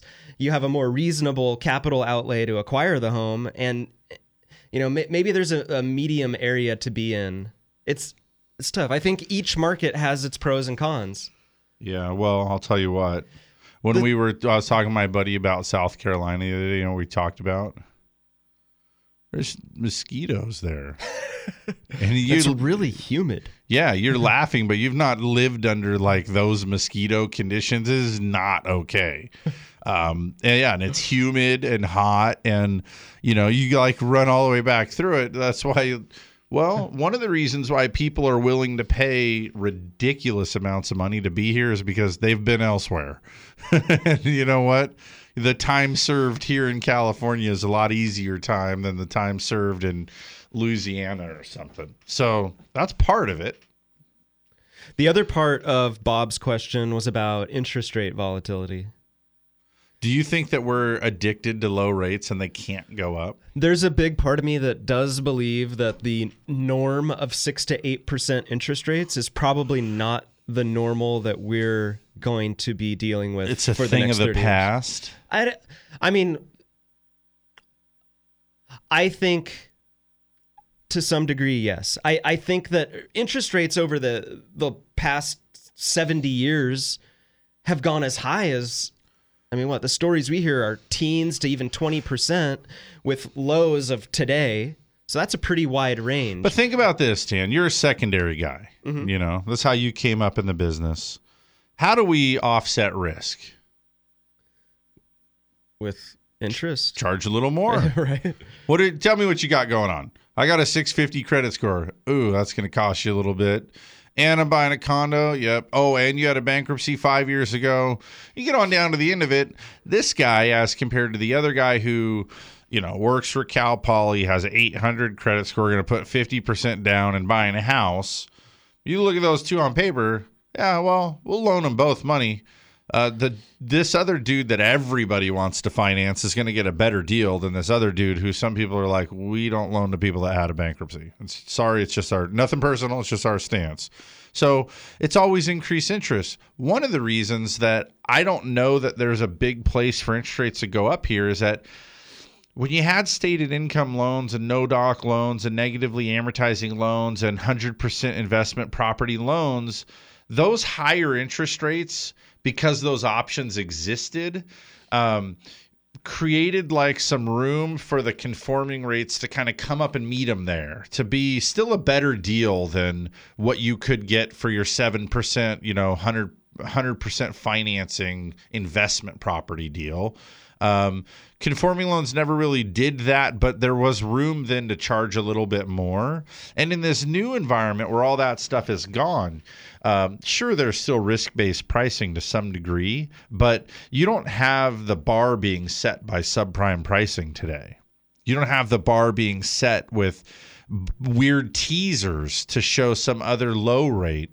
And so, on the bigger picture, you no longer have people that are using a loan program today to get in today, knowing that in five years they owe more than they do today, or knowing that in five years it adjusts to some no longer interest only, it's fully amortizing. Um, nobody's buying homes today with that as their mentality. When we buy a house today, by and large, we buy with a 30 year fixed. So there's uh, we don't even need to discuss predictability or a game plan for what happens at some other point. Nothing happens. This thing's the same forever. And as long as you don't somehow become maimed and unable to work, you should be able to afford tomorrow what you can afford today. Um, so that being said, I wonder right there is that is that one of the other big differences is why we can't move into accepting higher rates. There's no programs to drag us there, and we're not going to dumb the standards down to allow that higher rate, more predatory type of loan. So then secondly, because that's absent in the marketplace completely, are all loans inherently less risky and therefore deserve less interest? We used to make the point a lot about Fannie Mae and Freddie Mac. They didn't cause these problems. If anything, they were the one left standing after all the people that caused the problems went bankrupt and went out of business. And then by proxy, from being the body that held mortgages for loans across the nation, when everything became undervalued and getting banged up with foreclosure, these guys got drugged through the mud because of that. So going forward with that that whole influence absent from the market the ability for crazy loans to create false affordability and have balloon payments or whatever bizarre thing you want to put on it, that's gone today. So people are buying today with a different mentality. They don't have to plan for a change. They need to consider affordability and long term affordability. And I, I think for all of those reasons, in spite of how you value the stock and bond market and all those things. I think mortgage loans are so much less risky today that that's one good reason right there why the rates are going to remain lower than they have been historically. Um, ice my cake by starting this conversation about how we're addicted to low rates. Um, we are spoiled brats that want a long term 30 year fixed and we want it for something, you know, r- ridiculously cheap, three or 4%, or else we're going to fold our arms and not buy. Um, you, t- you took a different angle than I was expecting, really talking about the the lack of different differentiating risk classes amongst loans now. You know, with everything being pretty prime A paper it's lending anymore. The lowest possible risk environment you can yeah, be in. It really is. And we created all of that appraiser autonomy. We've made the uh, we've leaps and bounds in the licensing of who can offer these loans, the background checks. They're running credit reports on loan officers now to make sure that you're should be advising people. I mean, almost every stone that could be turned to protect this investment class has been now. So once you get all of the bugs out and you've got it whittled down to such a clean book of high performing business, can you raise the rates on that? I think at some point the the health of the overall economy is going to warrant rates going higher but right now things are so still feel so fragile. And with our economy our economy our US economy being so intertwined with other economies around the world that we can't raise our rates. Our rates can't move too high too fast for fear of leaving the rest of the world behind. And for that reason, we're going to see eventually some increases this year, next year, at some point soon, whenever it is, we're going to see small, slow, gradual steps higher. But where will it stop? That's that's I think the, the longer term question is where will we stop with the rate increases? Will it be at when when mortgage rates hit six percent or seven percent or eight percent?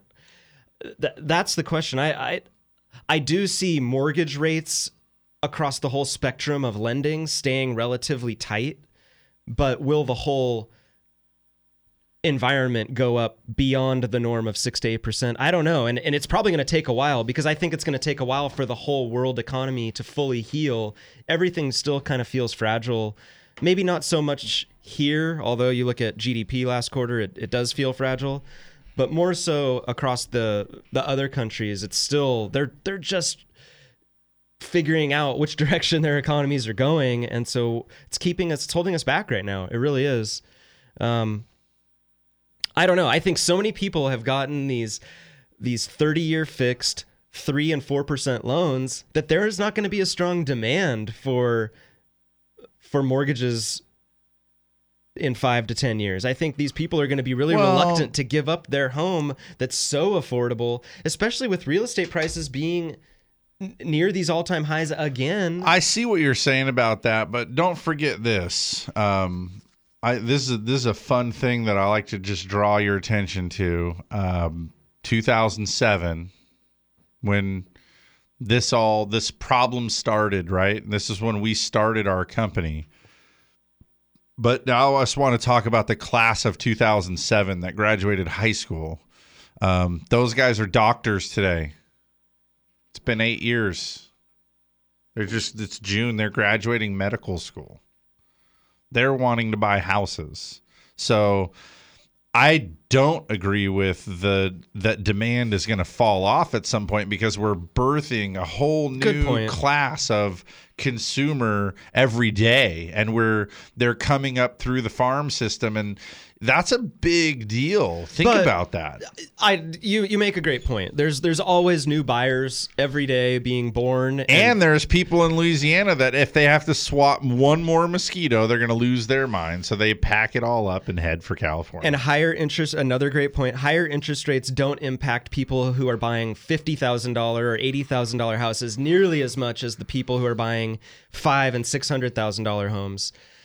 At the same time, for the last thirty years, in a declining rate environment, all those new home buyers and all those mosquito haters out there, they've been transacting real estate, but so have the people who have been content in their housing because oh well, hey, our our home worth with our 5% loan we can now go buy another home for a 4% with a 4% loan Right. that's that's what's going to be that's a segment that might be missing Yeah, you're right about that. Um, I see that already. I have people that come into my office that uh, are wanting to, you know, they bought a house a few years ago. Now they've got some equity and they're considering upgrading.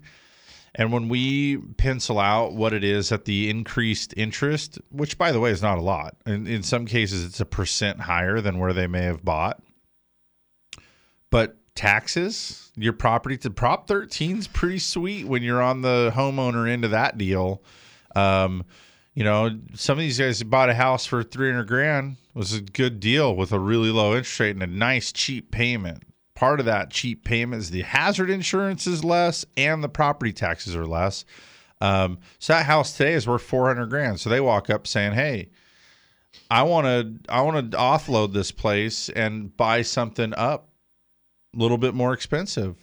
So then you run that math out, more expensive house, more ex- expensive insurance, new higher interest rates, more expensive property taxes. You t- turn around now and say, "Oh, so if I buy a house for a hundred grand more, now all of a sudden my payment's going up by seven, eight hundred bucks a month. I guess I'm going to stay put um, because they they did buy at such a sweet spot in the market. So I, I definitely see how that's that's going to have some impact. But in my estimation of it, those people not selling contribute to the supply crisis, which then keeps demand underway. Um, you know, I, I saw this week a, a proposal for a housing project in San Luis that had um, houses, small houses, affordably built houses on small lots. And all I could really think was, that's great. If they build those, I don't want to live there. And it just reminds me further that those people will continue to want to move out into the the bigger house on its own lot. So I I think no matter what happens going forward, we we're going to see increases in in property values and um, in spite of whatever interest rates do. But I'm not convinced interest rates can really go up. Not much anyway. I th- I think they're going to go up, but it's going to be a very controlled rise, and um, you know we're all going to find out soon enough. Probably six to twelve months from now, we'll we'll see what the pace of of increases. At least I'm all it for it. I'd I'd rather it happened this month in June just so that mm-hmm. we could see what it is and stop the volatility, you know? I mean, we saw that with the bond stuff so clearly. All right, we have blown through at least one break. We're about to blow through the second. We're not going to do it. We're not going to We're allow. quitting on the break? we're gonna no. We're gonna take a break. Um, when we come back, I think we have a caller waiting on the line. So uh, we'll take a quick break and we'll be right back with more Mortgage Matters. To ask a question or make a comment, call 543 8830 or 800 549 5832. Mortgage Matters on KVEC News Talk 920 will be back after these messages from our sponsors. What a state of generosity. Look what my agent got for me just by switching to State Farm. A few hundred unexpected bucks, I couldn't ask for more. But now I've got to figure out what I should use it for. A new bike would be radical, but maybe something practical, like a pet baboon with one robotic arm. Get to a better state, State Farm. Switch to State Farm and you could save. To find out more in San Luis Obispo, call Agent Susan Rodriguez. For those of us who live here on the Central Coast, we know this is a unique place to have a home. And for over 30 years, Patterson Realty has been a vital part of San Luis Obispo County. Patterson professionals have led the way in real estate by adapting to new market conditions to make sales happen. What they offer is the quality of their people, agents working just for you. Get the experts at Patterson Realty on your side. Experience the Patterson difference. Call 544 8662 or online at pattersonrealty.com. Through seven presidential administrations, bull and bear markets, and unprecedented change, Blakeslee and Blakeslee has been here helping residents of the Central Coast reach their financial goals. So if you need retirement advice beyond Social Security, want to roll over an old 401k, or simply seek guidance through an important financial decision, visit Blakeslee and Blakeslee in San Luis Obispo, Paso Robles, and Santa Maria. Blakeslee and Blakeslee for the service you deserve and the advice you trust. Member FINRA and SIPC. This is Jason Grody with Central Coast Lending. Give yourself the best possible chance to buy your dream home with our 21 day close. We get you fully pre approved before you find your house so you can write a shorter, easier offer and beat out the competition. It's time for you to be the offer that gets accepted. Call Central Coast Lending today. Buy or refinance a home, just call 543 Loan.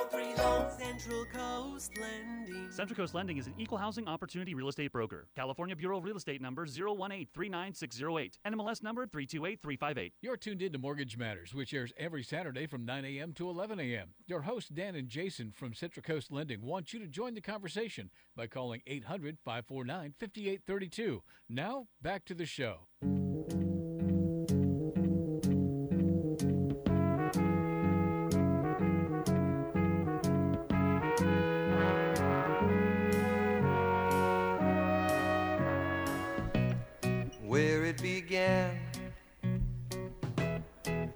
Can't begin to knowing.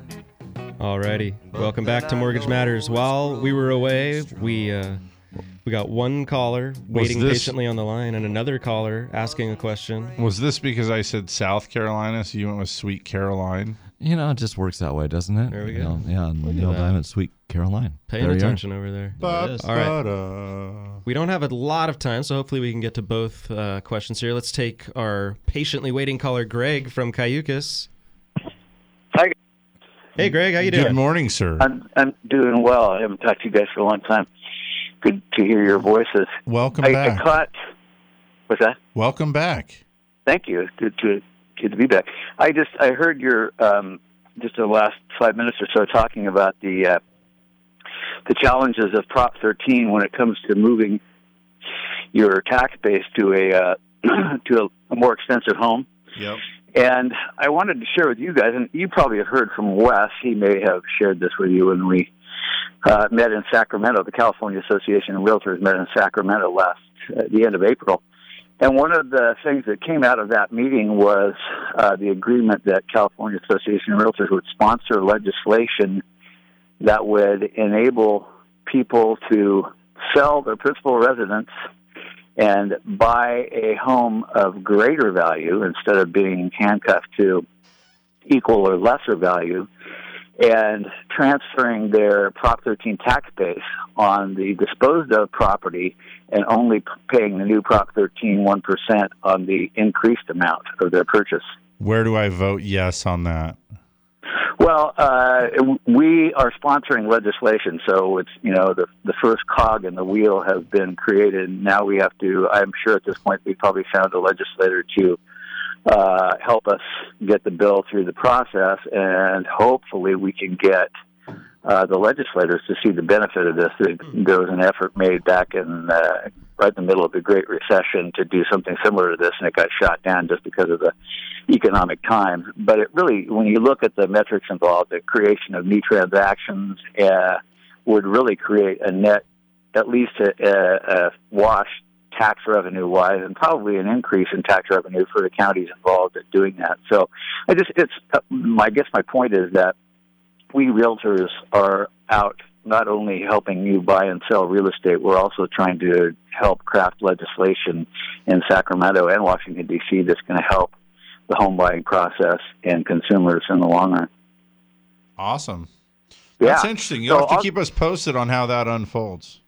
I'll do that. We have a meeting again in October, and there will be some progress made, no doubt.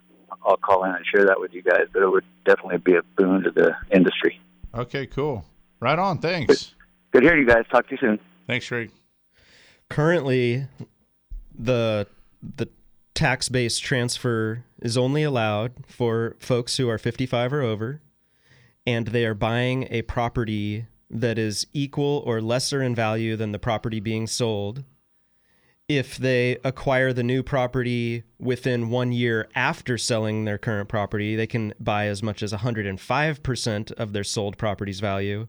And if they're buying within two years of selling the other property, then it, the new property can be worth as much as 110% of the value of the property be, that was sold. So this would actually, this legislation would actually allow them to buy any priced property and transfer the base up to the amount of the sold property and then pay the new rate on whatever the new home cost above and beyond the sold property's value. That's kind of interesting. Yeah. It's an interesting solution. Well, and part of me thinks that it uh, it'd be interesting to hear like Tom weigh on in on what he thinks about that. I, part of me thinks it's a good idea because it allows people to move around more freely in an environment where there's a lot of reason to not move. Um, and think in terms of Prop 13, the greatest thing that can happen for your local tax base is for somebody to, um, for the new buyers to be buying at new market rate, right? I mean, think about like some houses over, like in San Luis by the high school. Those houses are million dollar houses now. Um, if you've lived in it for 30 years, your tax base is so low on your, you know, really, really low tax base. And it's going to remain that way until you sell it. If somebody new buys it today, the taxes on that are going to be 1%, you know, 10,000 bucks a year compared to probably the 2 or 3,000 they're getting from that person that's had it forever. So I know people stay put because of their taxes. I mean, that's a, that's a no-brainer.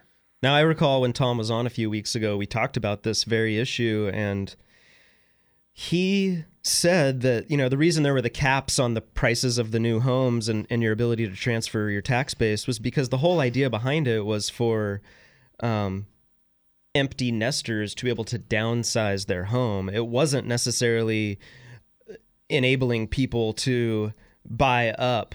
You know, it the people who are able to buy up obviously can afford more home And what it was really designed for was helping people who were buying down, who were going to actually experience a significant increase in their property taxes, yet they were really just trying to, to downsize and, and have something that's more affordable. So it'll be interesting to see how this goes as it, as it makes its way through the various levels of, of government. Um, Yeah. So yeah, thanks for sharing that, Greg. I think it makes sense to incent homeowners to have a with the rules as they currently are. We incent homeowners to stay put, but I can see the value in a healthy housing economy where people would move and turn it over and allow entry level housing to become available to the next class of homeowner, you know, new homeowners versus the move up home buyer moving into something new that is less than 55, gonna spend more money and doesn't want to lose the tax base that they have. So we have Tom Bordonaro on about once a year. Two years ago, when we had him on, we had a very lengthy discussion about equity, the this property tax base issue being both equitable and fair. You recall that conversation? Oh, totally. Is allowing a move up buyer that's over the age of 55 to maintain a lower tax base is that either equitable or fair when there may be a younger buyer trying to compete for that Um, and I think the response was, "Who cares?" You'll appreciate the protection when you're the guy making the move, or when you've got a tax base from 20 years ago. So today, you just have to um, know that your your benefit lies ahead. we have a, a caller here waiting on the line sherry from paso robles good morning yes, sherry I just, I just tuned in and I didn't get the name of the legislation that you were speaking about, and I certainly hope that uh, you're not floating the idea of doing away with Prop 13. So, what is the name of the legislation? I, I don't know the name of it. It was a, a We just local had a- realtor, Greg um, Greg Astle, called in and said that at a recent meeting um, that he attended up in Sacramento that that the was it the California Association of Realtors or Uh-huh. national the Association of Realtors is sponsoring some legislation to allow homeowners who are 55 and over to transfer their tax base even if they're buying up in value and on- Oh. that was that was the legislation Oh, okay. That that sounds fine. It alarmed me a little bit when you start. Um, talking yeah, about look how look how protective people get over their tax base, huh? yeah Well, yeah, yes. Um, uh, I think you need some more information if you're um, thinking that that's a good idea. In in terms of uh, allowing doing people. away with uh, doing away with uh, Prop 14. And one other comment: if uh, I think you mentioned something about how, how much money we could raise by raising more taxes, more taxes. I'm in my mid 60s, and I'm going to give you a phrase that maybe you can keep in mind. It will never be enough, no matter how much they, how much more taxes California collects. It will never be enough. Yeah, understood. Sherry, Okay. thanks for your phone call today. I appreciate it. yeah government's really good at spending money Through every penny they get. yeah no yeah yeah no to be clear um, there was no discussion of of getting rid of prop 13 And I'd Um, like to say that I I personally am very grateful for my Prop 13. Yeah, I'm finally in, and and my, I'm finally now taking advantage of it. For a while, I was taking advantage of Prop Eight, was it? Yeah, right. yeah. Now I'm actually enjoying Prop 13. Right. So, um, yeah, no, I like it now that I'm a homeowner. Excellente. Yeah. All right, well, it's been a good show. Yeah, it has been a good show. We didn't Thanks, talk about Dan. nearly everything that we wanted to. No, no. I I have so many uh, articles here that I'm not sharing. Um, but hey, I want to remind all of you guys if you have any kind of financing need at all, something that we can help you with, um, strategizing on how to become that move up buyer or maybe a first time home buyer, uh, we have the the scoop on all of the loan programs and and those creative ways to help get you there. Uh, if you've disqualified yourself from the couch, you're my favorite person. Come on in, let me help you.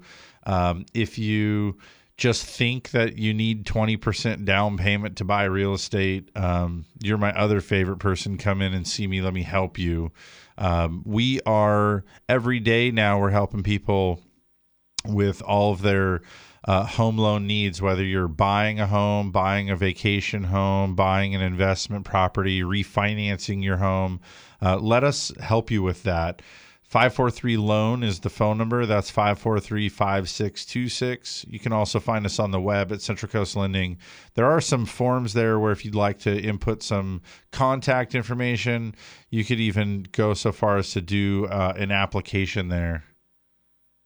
Oh, Yes, Dan reminds me with hand signals here that we are boasting our ability to close loans in 21 days. If you want to learn more about that process, give us a call 543 5626. Thanks much for being here. We'll see you guys next week.